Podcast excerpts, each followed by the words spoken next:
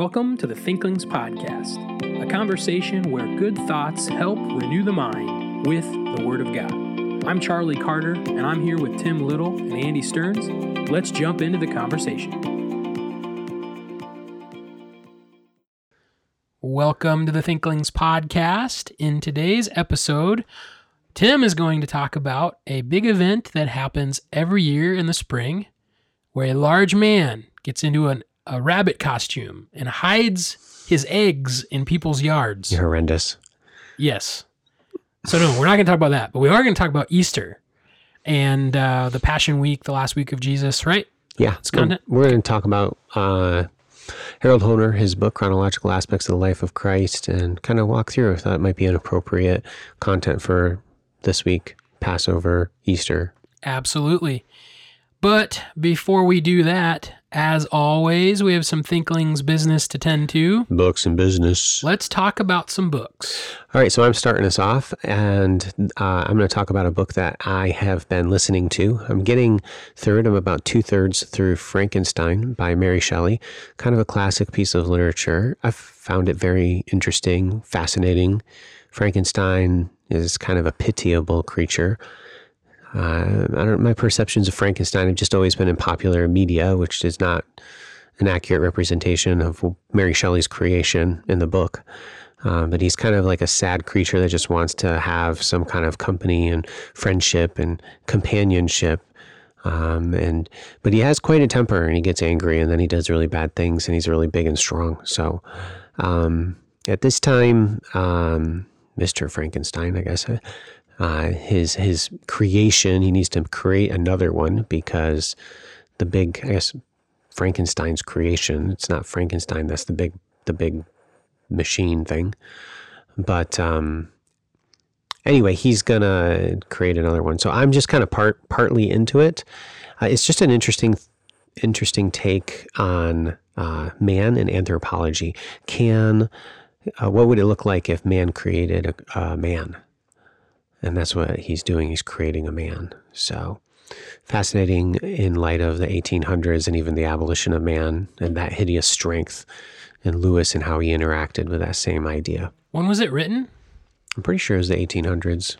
So Lewis would have certainly interacted with this. Yeah, the whole idea, the primacy and power of science, and science is going to be the solution to all things.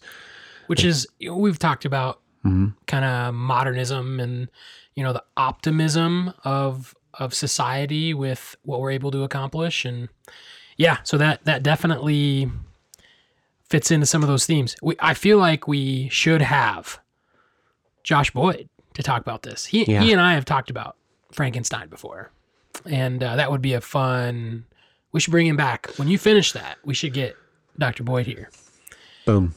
yeah. So, as we mentioned on a previous episode, uh, Thinkling Stearns is traveling a little bit with his wife's treatment. And so he is not able to be here with this podcast recording, but we do have from him a books and business. So I'm going to patch that in here. You'll be able to listen to Thinkling Stearns talk about his book, and then we'll jump back to my book. Hey everybody. Uh, yeah. So when we're recording this, I'm in Iowa City right now with my wife. She's having her second chemotherapy treatment. And so it was just not possible for me to Zoom at the time it worked with Tim or Charlie and or uh, make it back and record. So this is my books and business. Uh, it's interesting when you're at a hospital for treatments like this. You both have extra downtime and then you both don't have any time at all. It's the weirdest thing. It's really hard to have a schedule because it it's just very unpredictable what's going on. A nurse coming in to check on vitals. Uh, you've got to go do this, and you got to figure out where to put the car and park. And there's just a bunch of things. You don't, you know, you get this idyllic picture that you'll be in there and you'll be typing up a whole bunch of emails and stuff, but man, it's hardly been that at all. Um, so, anyways, we're in chemotherapy this week, and Robin's doing well. Um, it's you know rough like chemotherapy, but I think the biggest challenge for us this week is you can probably hear it in my voice. I have been sick with a really nasty uh, sinus thing for over a week now. My kids had it for the previous two weeks, I would say, a week and a half ish, two weeks. And then Robin also has it, and that's been a bummer because we almost thought we wouldn't be able to start treatment this time. Uh, but she's got a really nasty sore throat, and I don't have that. And so literally, she's getting chemo, and her throat is just so sore. So it's been one of those, uh, you know, you got a trial and you get a little extra trial right on top. Uh, but I have in the downtime been able to read some stuff while I'm sitting there in the spare moments here and there. So for my books and business, I'm going to talk about a book called Side by Side uh, by Ed Welch. Side by Side by Ed Welch. And this is a counseling book. I had decided that I wanted to take um, a little break from the heavy, deep philosophical and or theological stuff. And um, I really enjoy counseling. I always have. Um, it's been a while since I picked a book up, and I, I bought Heath Lambert's uh, counseling philosophy book a while back and all that.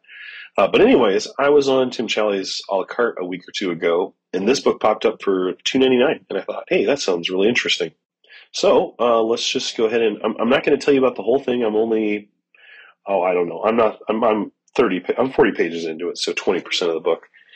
But it's really interesting. So the premise of the book is he says this. This is a quote. The basic idea is that those who help best are the ones who both need help and give help.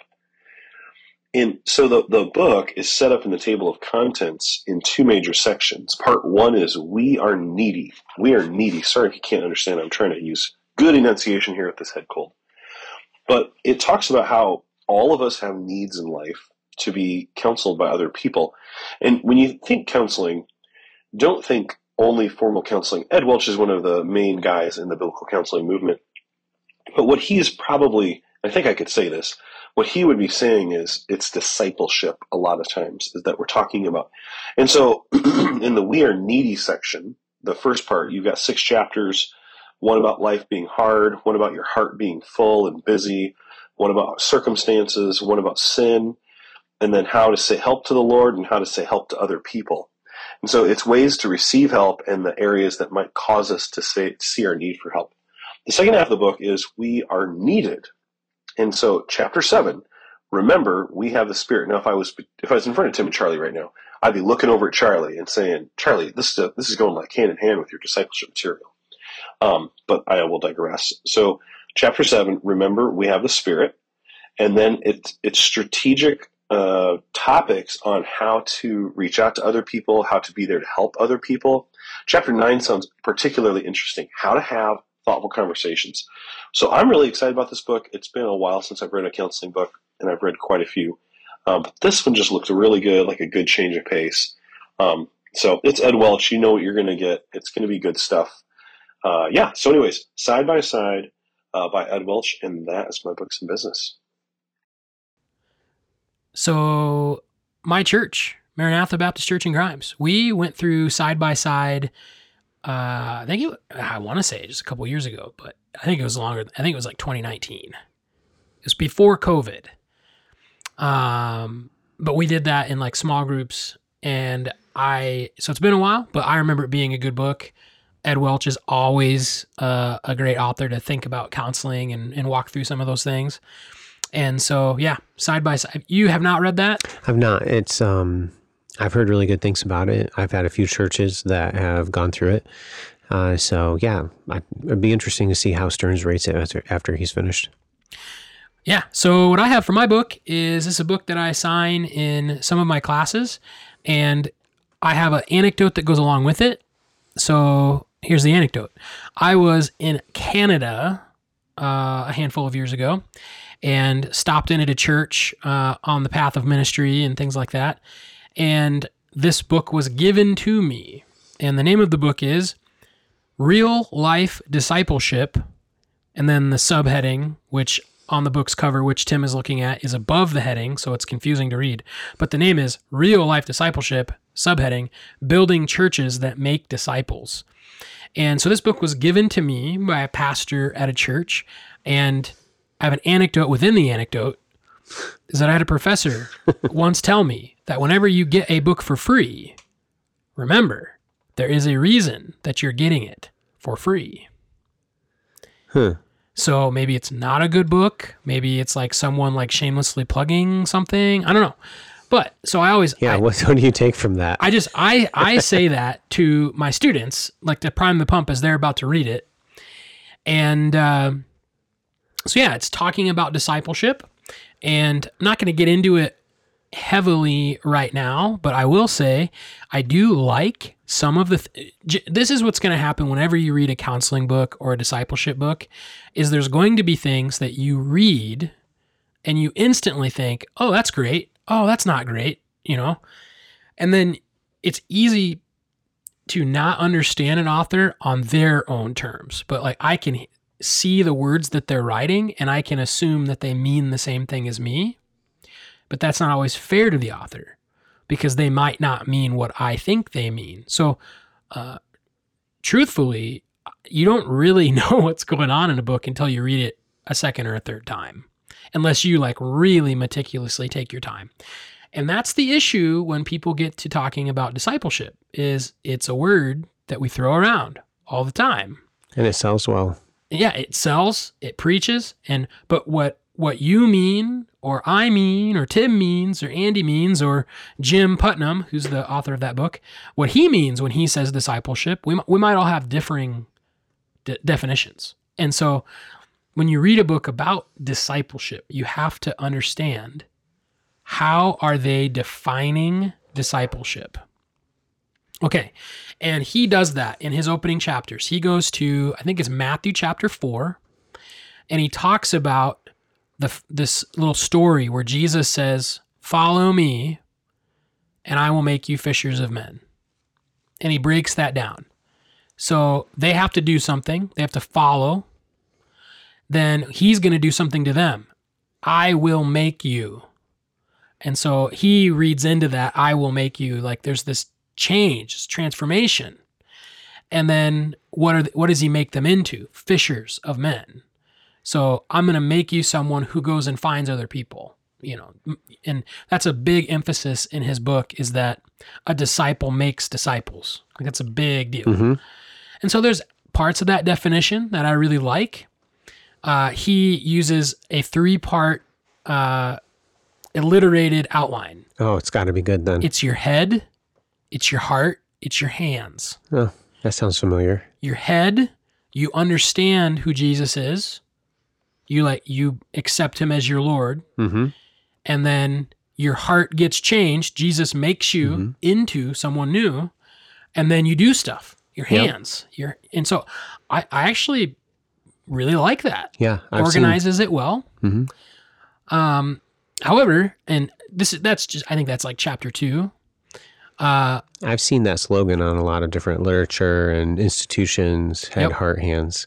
yeah, not It's I not mean- bad. it'd be very consistent with what we say. You Mhm. know, you need a change of affection, and that is driven by what you know is true. So Mhm. head, heart, Mhm. and then you follow through in obedience. We, we we've said things very similar to that, and so um, yeah, not I'm not gonna rate it. Uh, I'm gonna I'm in the midst of going through it again with my class for my class, and uh, so I'm gonna hold my final judgments for when I've completed the the audit. But typically, what I don't like about most discipleship material, which you know the pendulum swings the other way when you write your own book, um, I don't feel like there's an emphasis enough on walking in the Spirit Right, trials and Yep. how you respond. that uh, in uh, my pastor uh, talked about this on Sunday, and uh, he talked about you know uh, it's it. We just finished March. There's a lot of basketball that gets played in March. Oh, His there is? illustration was the shot clock. Like the person who operates the shot clock, you have one thing. You watch when the ball hits the rim and you reset the shot clock. And he said, for a Christian, you have one thing walk in the Spirit. And we have a lot of ways that walking in the Spirit is manifested. We obey the commands of God. But as we've said, you know, ad nauseum on this podcast, just because I'm doing the thing doesn't mean I'm doing it for the right reason. Uh, there are tons of people that obey things, do what's right uh, for the wrong reason. hmm And so, how do you disciple? Is it just obey these laws? You know, well, it's not less than that. Right. but it is walking in the Spirit. Mhm. And so if you are under the Spirit's control, there is no law. You do not gratify the flesh. Like that that is the one thing. Mhm. And I feel like discipleship material quickly gravitates to other things Mhm. like he's going to do. Mhm. Well, a real disciple makes other disciples. Mhm. Is making other disciples, doing discipleship, a fruit that you would expect of someone walking in the Spirit? Yes. I would expect someone who's walking in the Spirit to evangelize and to teach the truth and to be loving and gentle and kind and speak the truth in love. I would expect all those things of someone walking in the Spirit. Just because someone is evangelizing does not mean they're walking in the Spirit. In fact, I've actually seen people become very manipulative to share the gospel because they felt like that was the one thing Hmm. they had to do to be a disciple. Mhm. And you can actually share the gospel and not be walking in the spirit. Like as as antithetical as that sounds, that is possible. Just like any other Christian virtue. You could read your Bible for the wrong reason. You can go to church for the wrong reason. Mhm. You can be a good wife or husband for the wrong reason. Hmm. You can obey your parents for the wrong reason. So that's where I, I don't ever like to make those things the one thing. Keep your eye on the rim. Just exactly. Ooh, that was another illustration that my pastor. I just smacked my laptop. You probably all heard that. But uh, yeah, you, the point of the game isn't to. Uh, the point of basketball is not to stay in the lines and never go out of bounds and follow all the rules. The point of the game is to score the points. Mhm. And I think for a Christian, it's really easy to think evangelism is scoring the points. But I actually think I would replace that with walking in the Spirit. Because if you walk in the Spirit, you're going to be doing all those other things. I play- Anyway, so I talked way too long about that. But so a lot of great things in the book. Uh, I'm gonna I'm gonna reserve full judgment of it until I complete it and kind of think back through think back through my own thoughts. Is that something you can do? anyway, so Real Life Discipleship by Jim Putman is the book. I think it is a pretty decent resource. Um, you could do much much worse as far as discipleship material goes. And so, um, but yeah, I'll give a judgment. I'll give a number on another episode. Okay, so let's have a conversation about Passover and Easter. Uh, Easter is kind of a funny holiday. When is Easter this year? Easter is this Sunday. It is. So this is a very current episode. so We might uh, have a few of those the next few what is it? April eighth, April 9th. Ninth. 9th? No, yeah, the 7th is the Friday. Yeah, So April 9th is Easter, and uh, Easter kind of moves around. Why in the world does Easter move around so much? Why don't we have an actual date? because rabbits like warm spring weather. And they only come out at the right time. Wait, isn't that a groundhog? You're horrendous. If the groundhog sees his shadow, the Easter bunny can't lay eggs until a later date in uh, April. So Christmas That's science. Christmas is always on December 25th. Why is Christmas always on December 25th? Because that's the only time of the year that Santa can fly around and get presents to everybody. It's so horrendous. He needs a full calendar year to get those things done. and he has to have it on the same year because he's old and he can't keep track of Yes. the date moving around all the time. Because it takes him those other 364 days to work off all the milk and cookies he ate. Okay, so the real reason is because we have two different kinds of calendars. We have what's called a solar calendar and we have a lunar calendar. And uh, our calendar is based upon a solar calendar, uh, which is the sun. So uh, the revolutions around the sun, 365 days ish. It's actually not quite 365 days. It, It's got a little extra. yeah, it's got a little extra. In fact, we had a calendar. It was called the Julian calendar, which was 360, uh, 360, was it 4.25 or 5.25? I'll have it here in a little bit. But um, That's why every fourth year we have a weep day. yeah, so we We day. weep because we, lost a day. we, we lost a day or we get an extra one. yes. So uh, anyway, what is the actual? How many actually? It's 365 and a quarter. That's what it was. Yep. And then come 1750-ish or 1500s, they were noticing that there was some kind of a, a calendar glitch. Things weren't quite adding up quite right. The seasons were not coming at the right time. Easter was not coming at the right time. And uh, what, what was the cause of that? Well, they realized that the solar calendar is not actually 365.25 days, but it's 365.2421979 days. So it's a fraction, which isn't really a big deal unless you've been using that calendar for 1500 years. And then that, uh, what is it, 0.79, uh, what, 79 thousandths of a day that, that it's off starts to add up. So uh, in the 1750s, we actually changed calendars and they switched to what's called the Gregorian calendar. And in September of what 1752 or something like that, 10 days disappeared. Like they they cut them out, gone, uh, to fix the calendar. Just made it. Just made it happen. Right. So whenever we're thinking through days and years and thinking through, hey, you know what, what, uh, what happened? Uh, you know, we use these dates like, oh, that happened on April third, or that happened on, um, you know, uh, March first of 444 BC. I want you to just think through what we're doing there.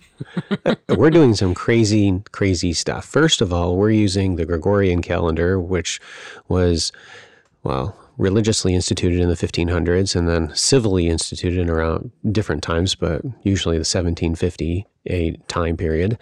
All right. And we're reading back into a lunar calendar because that's what the ancients would have used. And a lunar calendar had how many days? Uh, 360? 360 days. That's right. And you might be like, well, how in the world that must have messed things up pretty badly. Well, yeah, it did. And whenever they they needed another month, they stuck another month in there. so every once in a while, they have a year that's 13 months long instead of 12 months long. It's crazy. It is. It's crazy to us. But that's why Easter moves around because Yep. Easter is based upon a lunar calendar. Christmas is based upon a solar calendar. So Christmas is always December 25th and Easter moves around. Yeah. Okay, so guess what that gets into? When did Jesus die? When did he raise from when the did he rise from the dead? And as we're trying to think through and even you know think through the the life of our savior we're mixing calendars. And so things get really complicated. Uh, and i even want to challenge you to think through you know what kind of a calendar are we eventually going to have when jesus sets up his kingdom here on this earth? It's kind of um, fascinating to process. In Genesis chapter 1, God created the heavenly bodies up in the sky, the sun, the moon, and the stars uh, to help us to keep track of the times and the seasons. What do we use the sun for? To keep track of what? A day, A day. And what do we have the moon for? What does that help us keep track of? night, Uh, or still the day. waxes and it wanes. It wanes and it Timing of waxes. the month. The month. Okay, so it's actually a 30 day uh, month. And that's actually the method that the ancients always used the waxing and the waning of the month uh, because of the moon. And, uh, and that was what was used for millennia uh, up till the time of Christ. And the Jewish calendar, the religious calendar, and other calendars still use uh, the lunar calendar to, to hold everything and to piece it all together. Okay, so uh, when we think through the timing of our Savior and when Jesus came to die and rise again, and uh, when he began his earthly ministry and all those things, when is the commonly accepted date of Jesus' birth? Do you know? Oh man, that's a toughie. So probably 4 BC. December 25th. You're horrendous. I, I, this is, uh, at one you time. read this a long time At ago. one time, I would have had that answer memorized Mm-hmm. along with many, many others.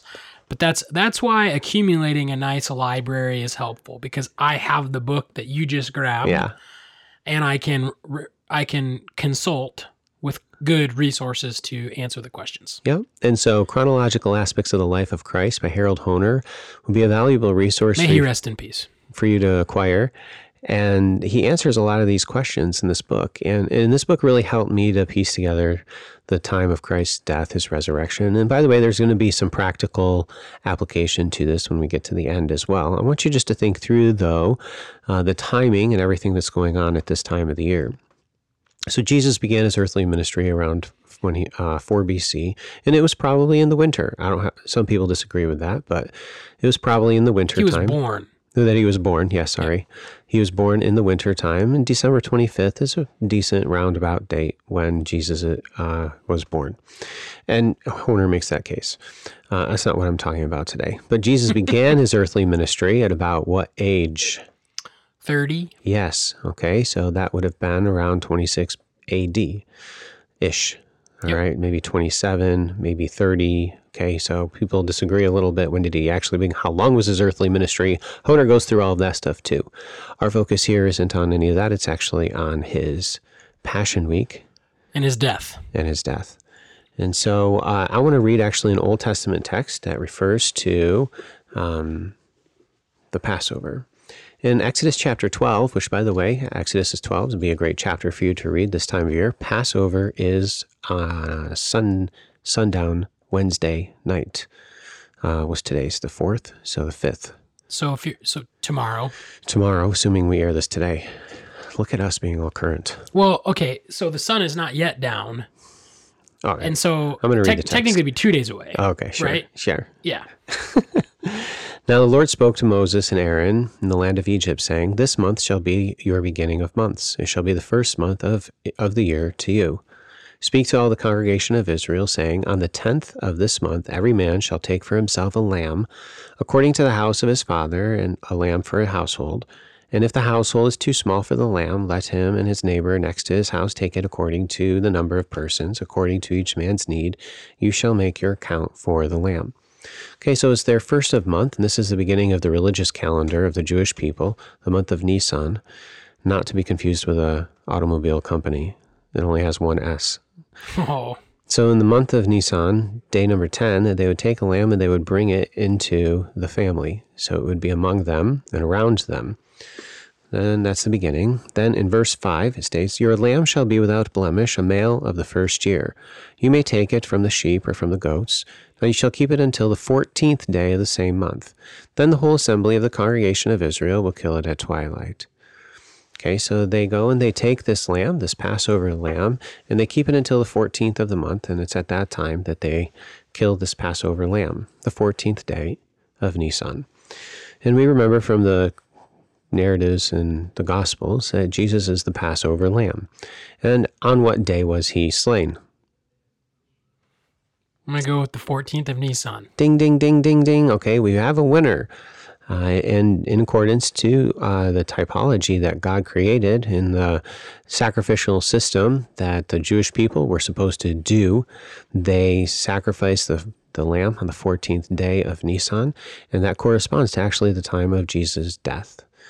Um, and so the 14th day of Nisan, that was the day that Jesus died. Now, there's a lot of controversy with that, and you can read about that in Hoehner's book, but um, but that was the date. That was the date of Jesus' death. Now, did Jesus die on a Wednesday, Thursday, or Friday?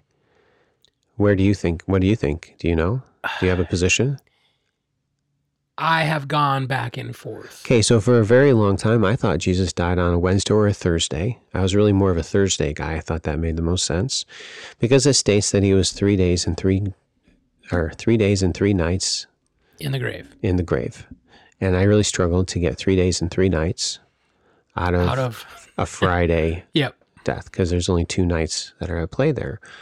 And uh, actually, Hoehner kind of walks me walks through that, and he makes a very strong case that the rabbinics were basically communicated. Uh, there's a it's a synecdoche. We think of a synecdoche as a part for the whole, but it can also be a whole for the part. And a day and a night is a whole. That's a whole day, and it could be just a part of a day. Yep. So he made a very strong case, and he kind of persuaded me that Jesus did actually die on a Friday. Yep. So Friday, Nisan 14, was the date that Jesus died. Which, just can I make a side note? Go ahead. It's like you when you read someone arguing a point, Mhm. we've talked about this before. And it, it could be something as silly as like the way a fictional story stirs your affections.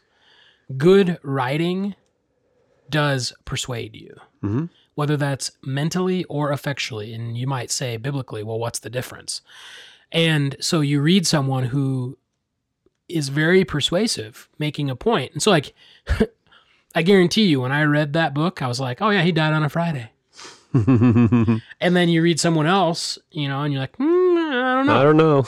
Um, but and so like, let's just just as a reminder, um, we know that the death, burial, and resurrection of Christ, His substitutionary atonement, His bodily resurrection, those are fundamentals of our faith. hmm The particular day of the week on which He did the death and the raising is not an issue of the gospel. No, it's not. And so w- w- we're thankful that my salvation doesn't ride or or die on if I get the day right. Anyway, So then, what days were, what years was Nisan 14 on a Friday? And Hoehner can, and we can do look that up actually astronomically. So it'd be 80, 27, 30, 33, and 36. Yep. So the two dates that would correspond to the life of Jesus would be 80, 30, or 33. And Hoehner makes the case that the year of Jesus' death was actually AD 33. Mhm.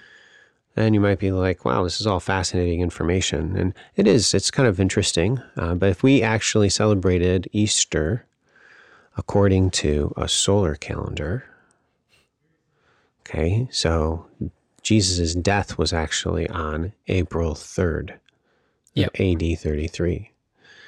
And so that would have been yesterday, ah, we missed it. one day off.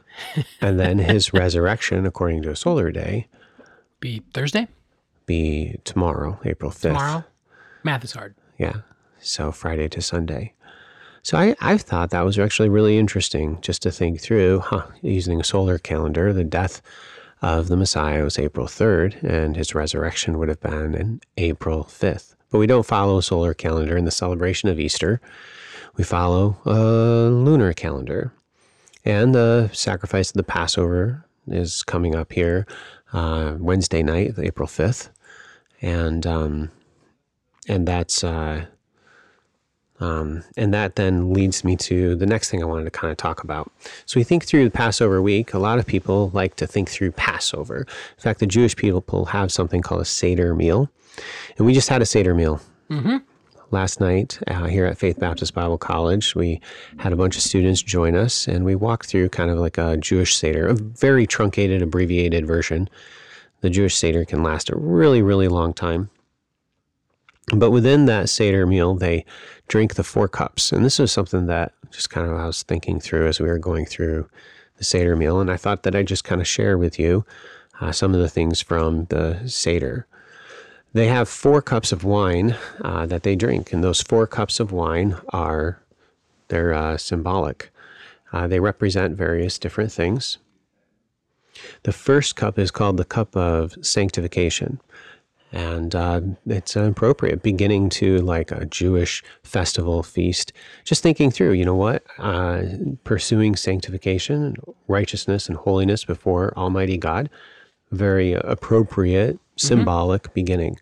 So that's the first cup of wine. The second cup of wine is the cup of deliverance. So if you remember Passover, Exodus chapter 12, they're coming out of Egypt. Well, how, why are they coming out of Egypt? Because God delivered them, delivered them from the Egyptian oppressors, and then God is the one that they reflect upon and remember. Uh, the whole purpose of the Seder meal is to remember um, uh, what God did for them in obedience to the Deuteronomic law. Deuteronomy chapter 6 talks about, hey, you know, uh, the, your child's going to be like, uh, hey, dad, why do we do all this stuff? And then what is that? It's a time for you to One of- teach them. It's one of my favorite passages because that that passage actually teaches righteousness not by law keeping but by fearing the Lord. Yes, It's like if you keep this commandment, right. like, and he just got through the Shema. So like, and you know, we don't have to get into Deuteronomy. I mean, great, but like, most people wouldn't turn to Deuteronomy to teach. Oh, where does righteousness come from? It's not from law keeping. Um, it it is, but it isn't. But it's it's anyway. Great great passage. While while I've got you, Yeah.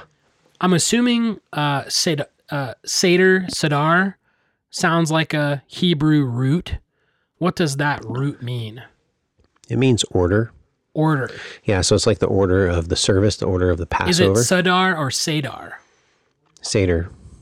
Like if it, I think it's the a tseri and a sigil, Seder. But I'm not totally positive. I should look up the Hebrew, He- sure. something like that. It just it popped in my head. I was just curious. Mm-hmm. Like where does that word Seder come from? I'm not sure as far as like biblical corpus. Sure. So a lot of the Seder meal is from uh, rabbinic tradition. A lot of it's Yeah. not in the Bible. It's it's them practicing it and building the ritual over Mm-hmm. many many years. Yeah, and just like uh, sometimes a good thing is started for a good reason and done in a good way. What we as humans are really good at doing is taking something that was good and then making it bad. yeah, yeah. and that's happened a lot. I was talking to one individual, and uh, the person said, "Oh, I hated, I hated the Seder meal. It was so bad. It was so boring." One time, Grandpa kept going till like two in the morning, and I was just like, "Grandpa, I'm going to bed. I'm not going on any further." Because uh, that specific Jewish community uh, believed that the longer the Seder goes, then the more holy that you are. Yikes. And so, you know what? We need to have this service just go on and on and on and on because Gotcha. we need to be holy. I mean, what is that? it's bad. It's just bad. It's external religiosity. And that's nothing what God desires. Yep. So it's, but there's a lot of good things in the Seder meal that can be reflective and intentional if done in the right heart and spirit. Yeah. But, but not this whole, hey, it needs to be really long as a depiction of how holy you are. So, cup number one, sanctification. Yep. Cup number two, deliverance. Yep. Cup number three, Redemption. which makes a lot of sense. Doesn't it? And to think through in John chapter 13, Jesus is in the upper room and he is celebrating the Passover with his disciples. And to think through, did he go through a Seder service, something like this? There's a high probability that he did. Okay, and so what does he do? He breaks the bread. Okay, he passes around the cup. Okay, this body or this bread is this this juice, this this cup is okay, which is interesting. It's the fruit of the vine. All right, mm-hmm. that's what it states. It's kind of funny. Everybody's like, "Oh, yeah, your communion service needs to have some wine." You know, Doug Wilson he makes the case. You know, the gospel bites, so should your communion uh, Yikes. communion juice. Okay, oh. it should have a little bit of a bite to it. I've always thought uh, I have two months out of the year where I prepare communion as a deacon. Yeah, I've always thought it'd be really funny to swap out grape juice for prune juice and not tell anybody. you're horrendous. And then everybody after communion is like, I gotta go to the bathroom. you are so. I have never done it, nor will I do it. If you're listening to this, anyone from Maranatha, but I thought that would often be a very funny prank. Okay, so that is not a prank that you want to do because of the symbolism. So the cup of redemption. Yes. The cup of redemption. Yes, cup of redemption, which fits because if you think through Jesus, you know, him being the uh, the the one who purchased our redemption, and all of the soteriological truths connected to that, it, it's just fascinating to think through Jesus in the upper room, passing around the the, the matzah bread, the unleavened bread, passing around uh, the cup, okay, and and and the symbolism that's that's uh, that's there, okay. And then there's the fourth cup, and this is the one that that really, you know, do you remember uh, what what about the fourth cup? Do we know uh, concerning Jesus? And uh, do you remember? No, Okay, so remember, I was not at the Seder meal. Yeah, I know. So had I been, I would probably know. yeah, no, that's it's fine. And when I say it, you'll probably remember. And I'm going to probably I don't have the verses right in front of me, but but remember, you know, Jesus says, "I will not again uh, drink of the fruit of the vine until I drink it anew in my kingdom. in my kingdom." Okay, and so what is the fourth cup? Is it something about the kingdom? Yeah, the cup of restoration. Ooh, I like that. Yeah. Okay, and to think through too, what is grape juice and what is the symbolism of grape juice? This is why you should never use prune juice. And this is why this was something I was thinking through as as I was reflecting during the the Seder service.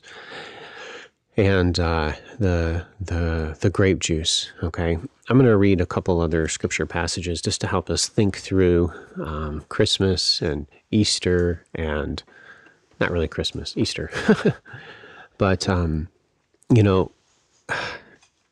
In Isaiah 63, we see this this metaphor frequently. Do you know where I'm going with this? I think so. In Isaiah 63, um, we have the time of the restoration uh, being described in a rather violent way. In Isaiah 59, we have this garments of vengeance that the that the Lord's arm uh, puts on as He comes to vindicate vindicate the the just and mete out justice against the wicked. In Isaiah 63, verse 1, it picks up on that same idea. Who is this who comes from Edom with dyed garments from Bozrah? This one who is glorious in his apparel, traveling in the greatness of his strength. I who speak in righteousness, mighty to save. See, so this is an individual that's coming up with dyed garments. Why are his garments dyed? Why? Isn't that odd? Well, the text asks the same question. Verse 2, it states, Why is your apparel red, and your garments like one who treads in the winepress? What's up with treading in the winepress, Charlie? What is that?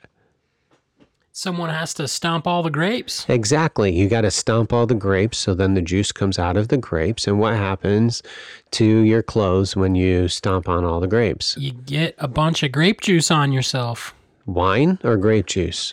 Well, at that point, it would be really odd for it to be wine Okay, to so have fermented that quickly. What is the symbolism then of this one coming up out of the wilderness with garments that are red like one who treads in the winepress? So it's he's coming with stained. Clothes Yep. Well, yeah. from not grapes, but Yeah. Like like someone who works in the wine. uh, Mm-hmm. right. It's a simile. Good. Yeah. So now continuing into verse 3 I have trodden the winepress alone, and from the peoples no one was with me. For I have trodden them in my anger, and trampled them in my fury. Their blood is sprinkled upon my garments, hmm. and I have stained all my robes. His clothes are covered with blood. And then from that, you're going to go to. Well, I was going to go to Revelation 19. Yeah, that's exactly where I thought You were thought I was going to go go. there? Yep. Because what does it say there? Yeah. Okay, so let's go ahead and read Revelation 19. It's the same symbolism or same metaphor. It's the same metaphor in Revelation 19. Then I saw heaven opened, and behold, a white horse. The one sitting on it is called Faithful and True, and in righteousness he judges and makes war. His eyes are like a flame of fire, and on his head are many diadems. And he has a name written that no one knows but himself. He is clothed in a robe dipped in blood. And the name by which he is called is the Word of God. The armies of heaven, arrayed in fine linen, white and pure, were following him on white horses. From his mouth comes a sharp sword with which to strike down the nations, and he will rule them with a rod of iron. And he will tread the winepress of the fierce fury of the wrath of God, the ruler over all, who is the Lord God Almighty. On his robe and on his thigh he has a name written, King of Kings and Lord of Lords, and with the breath of his lips he will slay the wicked. Treading the winepress, a symbol of God meting out justice to the wicked and deliverance to the righteous. That's a beautiful picture. And just want to can I can I really digress? I gotta go for it. So C.S. Lewis depicts some of these same things imaginatively. And I want you to think for a moment in The Lion, the Witch, and the Wardrobe, when the lion is slain on the stone table and his blood is spilt, and then the sun is rising and he comes back to life. What does Aslan do? He does not instantly run and go kill the witch. He runs to the witch's castle and breathes on all the statues Hmm. to bring them back to life. Hmm. And then him, he stained with his own blood, Hmm. leads the captives and goes and defeats the armies of the witch. Hmm. So th- that pa- now is he trying to exegetically depict things? No, Lewis is not. Lewis doesn't even maybe know Revelation 19's in his Bible. Okay, but uh, he he is Mythologically, yeah he's imaginatively depicting that to you, and so just just encourage you. Uh, read that, read through those stories because you know they they effectually help us uh you know to, to feel the right way about some things anyway that's very similar imagery Mm-hmm. there but So I want to come back to the Seder meal. We had cup number three, which was the cup of redemption. I had to think about it for a moment I know, I know, right? and the cup of redemption symbolizing the blood of Jesus. yep Now, want that I want you just to process and to think through the symbolism and how we drank the communion cup in anticipation to the Lord in his return. And how Jesus' blood was shed for your blood.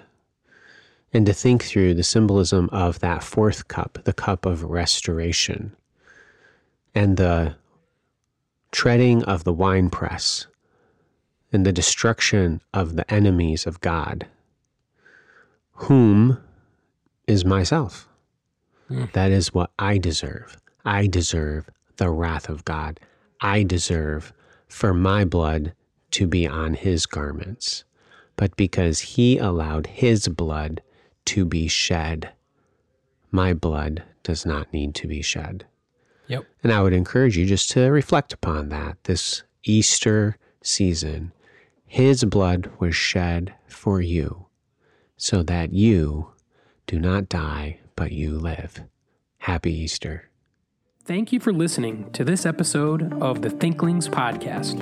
We would love to hear from you. If you have any feedback, suggestions, or potential topics that you'd like us to discuss, you can contact us through our email, thinklingspodcast at gmail.com. Remember, don't let this conversation end with this podcast. Read good books, talk about them with your friends, and always continue to cultivate your mind. See you next time on the Thinklings Podcast.